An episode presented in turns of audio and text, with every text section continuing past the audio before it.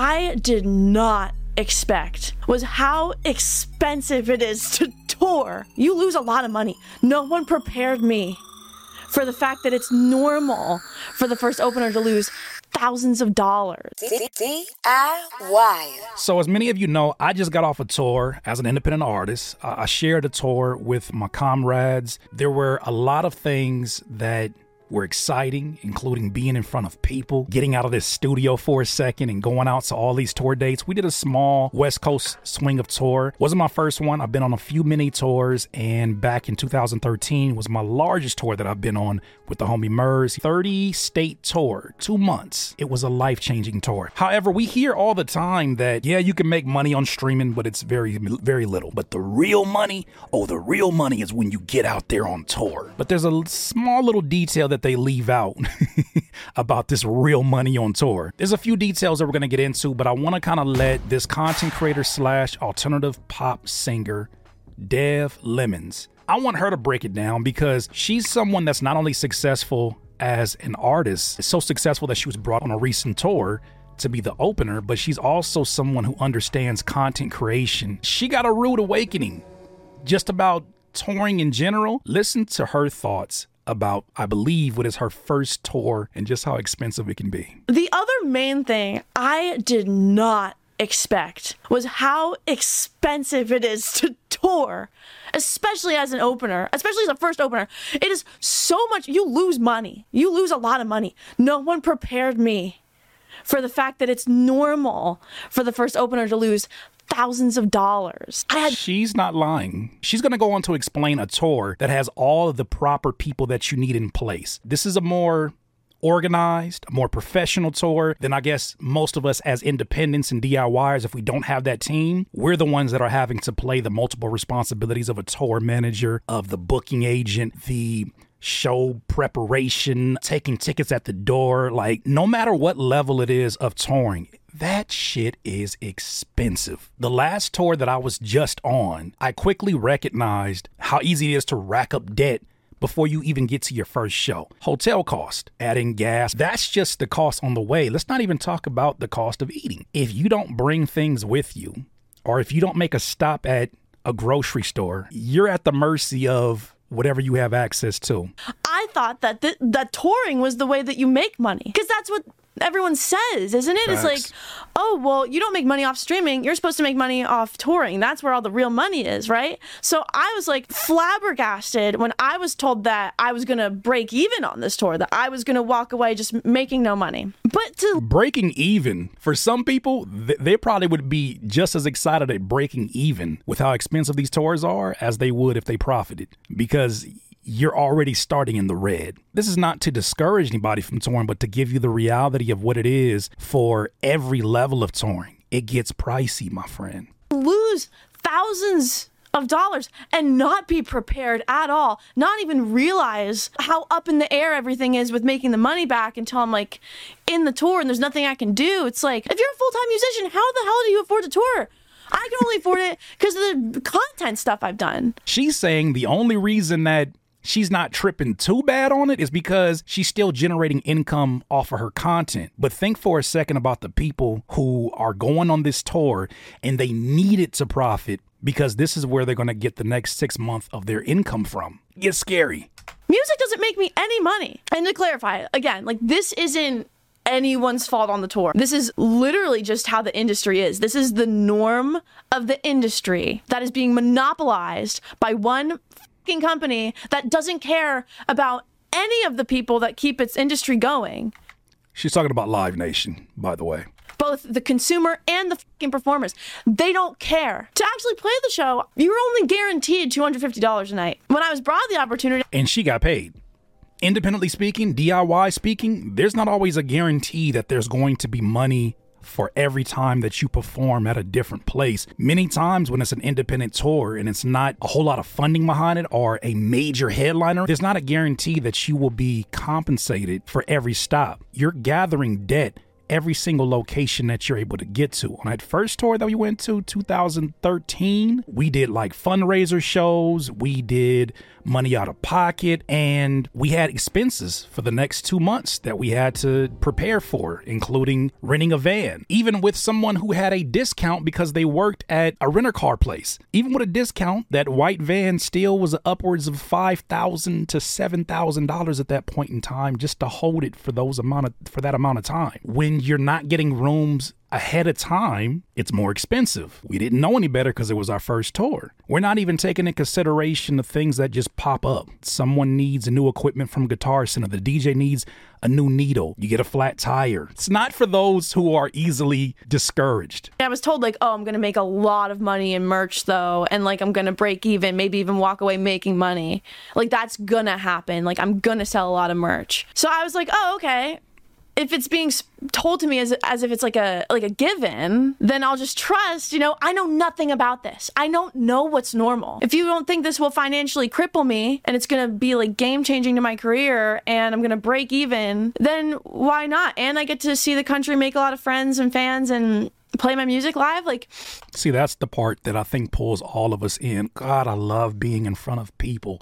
I love performing music and getting real time reaction to the music that I'm performing. Every single one of those dates, I got a different perspective. A lot of you know that I make all of the music that I create these days, I do it in a live stream. And I got to see what that was like in front of an audience and getting that connection, especially when you're really killing a show and you get that momentum. Oh man, there's no feeling in the world like it. But as she talked about and alluded to earlier, a company like Live Nation has such a monopoly on venues. What happens when they have a monopoly on it is that that changes the shows that an independent will have access to unless they go through that entity. And they're not, always the most accessible to get to because everybody's trying to get to them. And that changes the quality of venues that are made available. If you're an independent, you're probably talking about dive bars, you're talking about in stores, right? At somebody's store where you're able to get a few speakers in there. They're not always the most acoustically friendly environments for live shows, but that's kind of in the tradition of hip hop. You you take what you got and you get the most out of it. What I realized once I got into the tour is like, oh, no, this merch stuff isn't a given. I just have to hope that people will buy the merch. I just have to hope that I did a good enough job that night that it'll convince people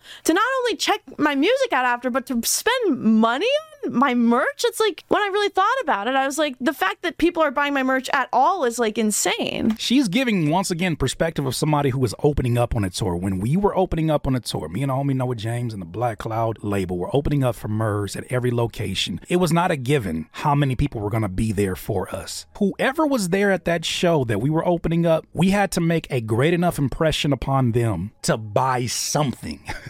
we would hope it's a few CDs. We would hope it's merchandise. We would hope it's all the stuff that we brought with us. But we needed them to buy that just for us to be able to afford the next location. You don't know what you're going to get but you still must set up shop and bring your merchandise because once again, you never know what you're going to get. And I'm giving this message to producers because these are the artists that you are hoping to buy your beats it's important to know what they're going through as well. The idea behind all of this is like, oh, well, you're losing a lot of money, but the promotional benefit of the show is payment enough. Like, don't think of this as a money making opportunity, even though that's what everyone says tour is. Think of it as a marketing trip. See how they do artists? You know what? Yeah, you're losing thousands and thousands of dollars, but don't look at it like that.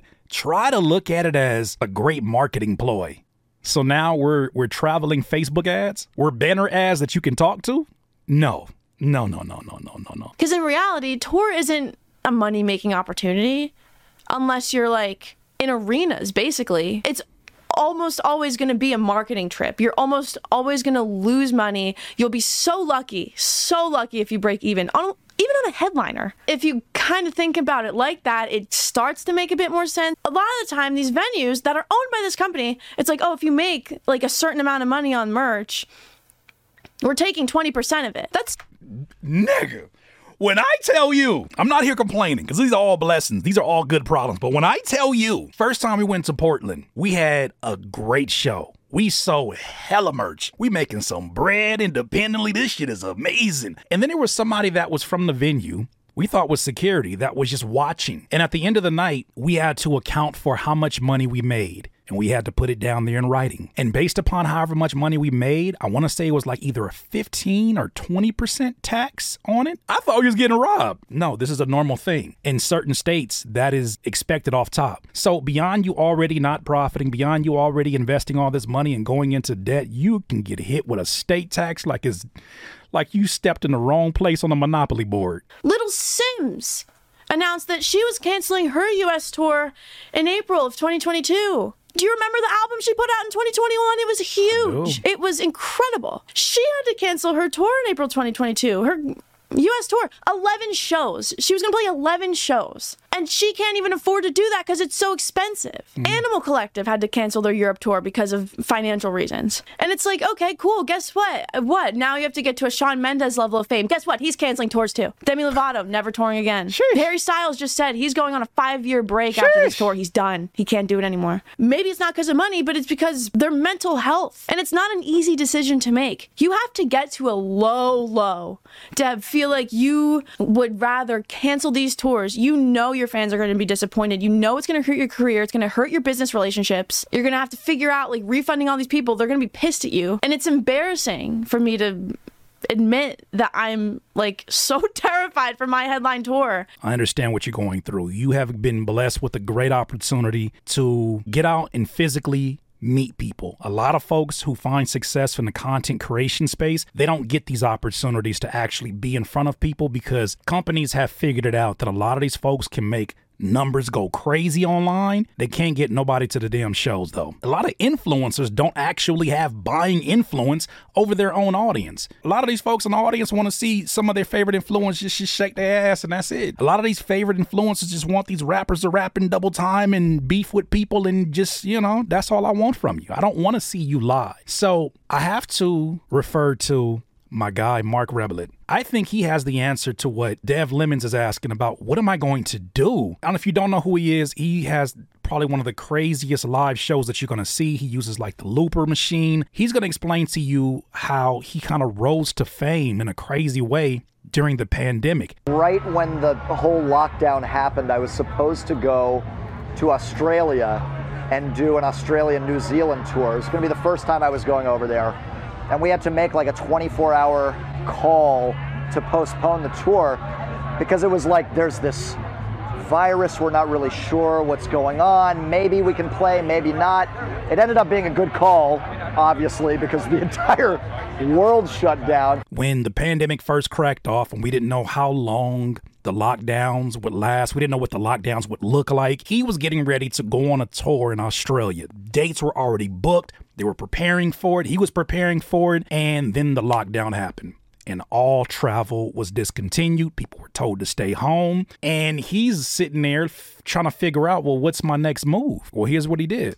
And anyway, I ended up back in my apartment in New York with nothing to do. So I decided to mimic those tour dates online. Basically, I, I remade the Australia tour schedule in the form of live streams. He took all those dates where people expected to see him perform and turned those dates into days that he was going to live stream. And he did from his living room. If you ever seen his live show, this dude is crazy. He did these shows live from his living room when everybody else was in their living room in their house and it went crazy. I had already been doing these live streams for a couple years, but in the pandemic, it just fit really naturally. I started doing them every week. People started tuning in in higher and higher numbers, and I essentially like doubled my audience with during the pandemic, which is an absurd thing that not many artists were lucky enough to be able to swing. I say this to say not that live shows are going to be dead. I was sitting at every one of these shows and I was given a new perspective on things. I was looking around at these shows and looking at the audience and trying to see, like, what did this person come here for this show for? Even with my shows themselves, I was trying to make sure that no stone was left unturned. I was changing the format of my songs. I was making certain things shorter. I was making certain things that they seemed to really enjoy. I was making those longer and I was changing these as soon as I got back home. Like, there were things that I was changing in real time, things that I was noticing, like, man, could it be that the traditional hip hop show that you didn't used to have to do a whole lot? Could it be that the viewing habits and the reasons why people come out to shows have changed dramatically after the pandemic. What can we do? Is there things that we can do where we can be more involved into the community? Is there things that we can do in terms of incorporating influencers to be at these shows? Are there things that we can do in terms of live streaming? Should we live stream or should we not live stream? Because then people can just enjoy it from home. And then it dawned on me.